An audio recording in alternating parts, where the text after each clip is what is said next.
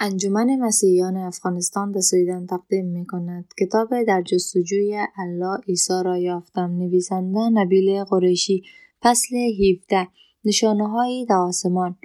از 8 سال پیش از آن که به کانت گیگات رفته بودیم این اولین بار بود که به بریتانیا برگشته بودم. به سختی می توانستم از هیجان خودداری کنم.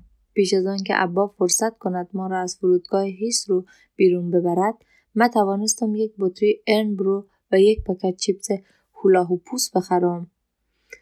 ما به سوی تلفورد در حومه شهر را افتادیم. همان جایی که نه سال پیش در جشن صد سالگی جماعت شرکت کرده بودیم. همچنان که از شهرهای عجیب و دیدنی انگلستان میگذشتیم احساس می‌کردم که دارم گشتی در گذشتهام می‌زنم. جاده های باریک، ساختمان های گروهی و ماشین های کوچک همه خاطره های دوست داشتنی دوران کودکیم را به یاد می آورد. حتی فکر غذاهای انگلیسی هم آزارم نمی‌داد. به این گرد همایی جماعت جلسه می گفتند. ما هر ساله در جلسه ایالات متحده در واشنگتن دی سی شرکت می کدیم و خیلی وقتها در جلسه کانادا نیز حضور پیدا می کدیم. رهبر جماعت ما در اینجا زندگی می کرد و بودن در حضور او همیشه احساس خاصی داشت. دهها هزار احمدی به خاطر او در جلسه انگلستان شرکت می‌کردند. همان اندازه که چشم به راه دیدن او بودم کسان دیگری که خیلی آرزوی دیدنشان را داشتم دوستان اسکاتلندی هم خانواده ملک بودند. جدایی از یک نامه که من از کوچکترین برادر آنها در کلاس هفتم دریافت کرده بودم خبری از هیچ یک از آنها نداشتم. ایمیل هنوز تازه تازه داشت همگانی می‌شد. و های تلفنی المللی بیش از اندازه گران بود که بتوان زنگ زد. ولی هنگامی که به جلسه رسیدم پی بردم که من حتی نمیدان... نمی‌دانستم دوستانم در آنجا خواهند بود. از آنجا که گرد همایی خیلی ویژه بود شرایط بیشماری وجود داشت که می توانست مانع حضور آنها در آنجا شود. پیدا کردن آنها با قدم زدن در جلسه نیست تا اندازه ناممکن بود. گذشته از ازدهام مردمی که باید در میانشان جستجو می‌کردم. ما هم در طول هفت سال گذشته حسابی بزرگ شده بودیم. و حتی اگر آنها را می‌دیدم شک داشتم که آنها را بشناسم. بد جوری دلم می‌خواست که دوباره به آنها بپیوندم.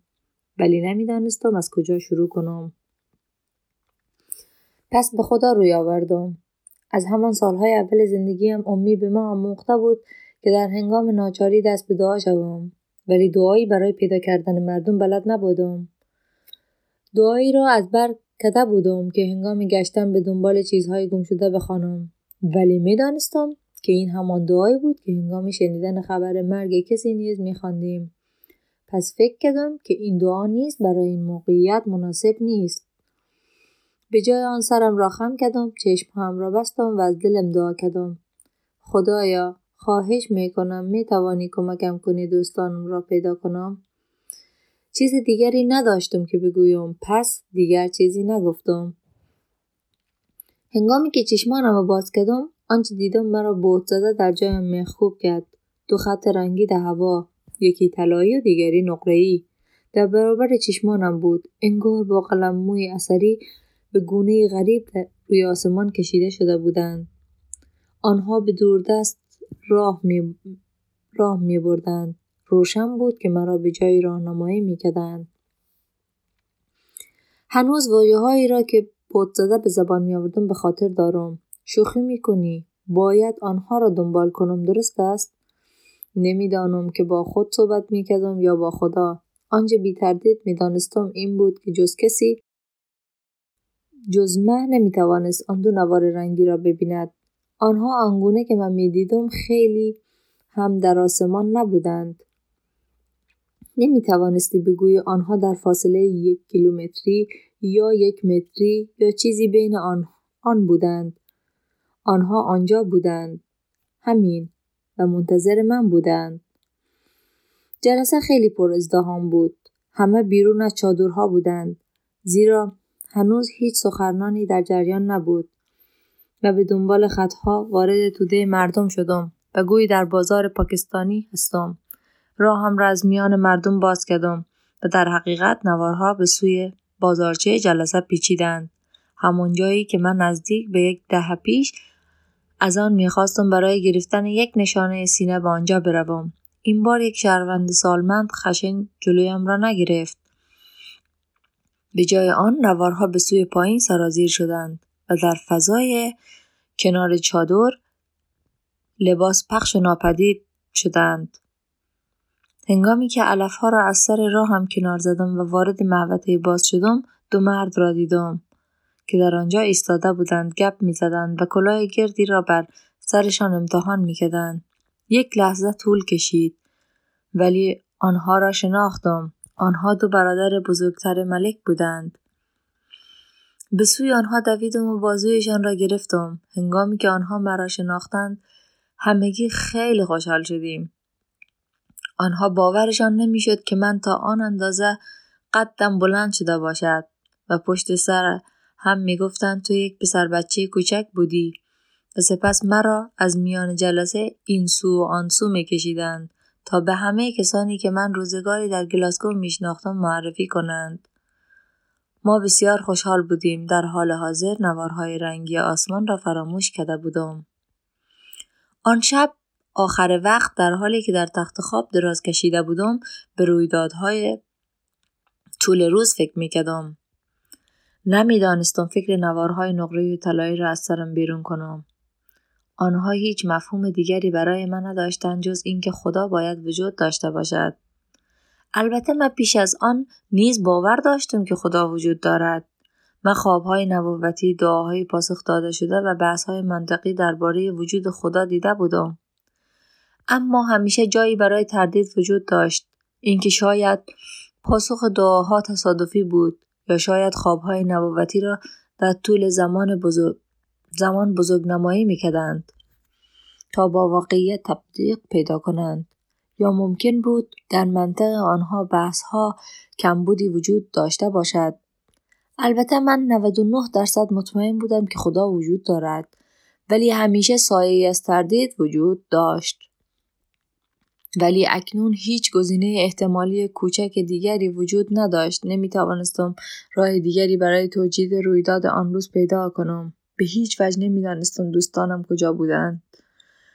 به هنگامی که دعا کردم با آن رویداد ماورا طبیعی نزد آنها برده شدم و به دنبال توجیه های دیگری می گشتم. شاید آن نوارها تصور ما بودند ولی نه این نمی توانست باشد چون من درست به جایی برده شدم که دوستانم بودند. شاید در زمین ناخداگاه هم می دانستم که دوستانم کجا بودند. نه این غیر ممکن بود من حتی نمی‌دانستم که آیا آنها در جلسه بودند یا نه چه برسد به اینکه بدانم آنها درست در آن من در آن نقطه از بازارچه بودند شاید در دوران زندگیم در اسکاتلند با دوستانم ارتباطی فوق احساسی ایجاد کرده بودم که غیر فعال مانده بود تا بعد از آن روز که می می‌خواستم آنها را پیدا کنم آنجا آنجا بود که پیوندهای روان ما خود را در عصبهای بیناییم نمایان ساختند.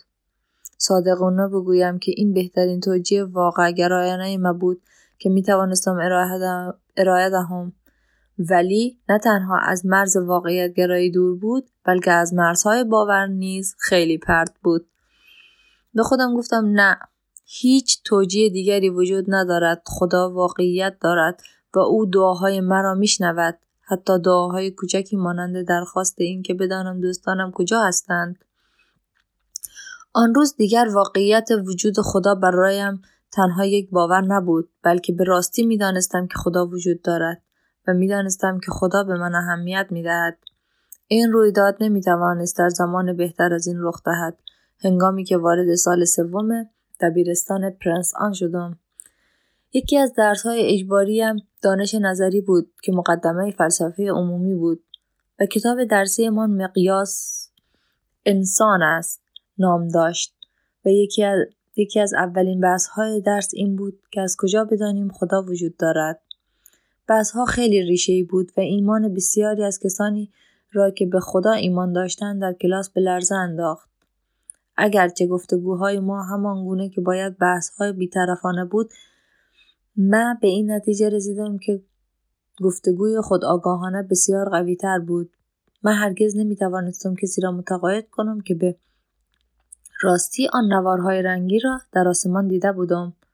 و آنها به راستی مرا به نزد دوستانم راهنمایی کرده بودند. ولی مجبور نبودم این کار را بکنم. آن تنها نشانه برای من بود و من از 99 درصد اطمینان به وجود خدا به صد درصد رسیده بودم. چهار سال پس از آن هنگامی که دنیای من شروع به از هم پاشیدن کرد آن یک درصد همه چیز را تغییر داد.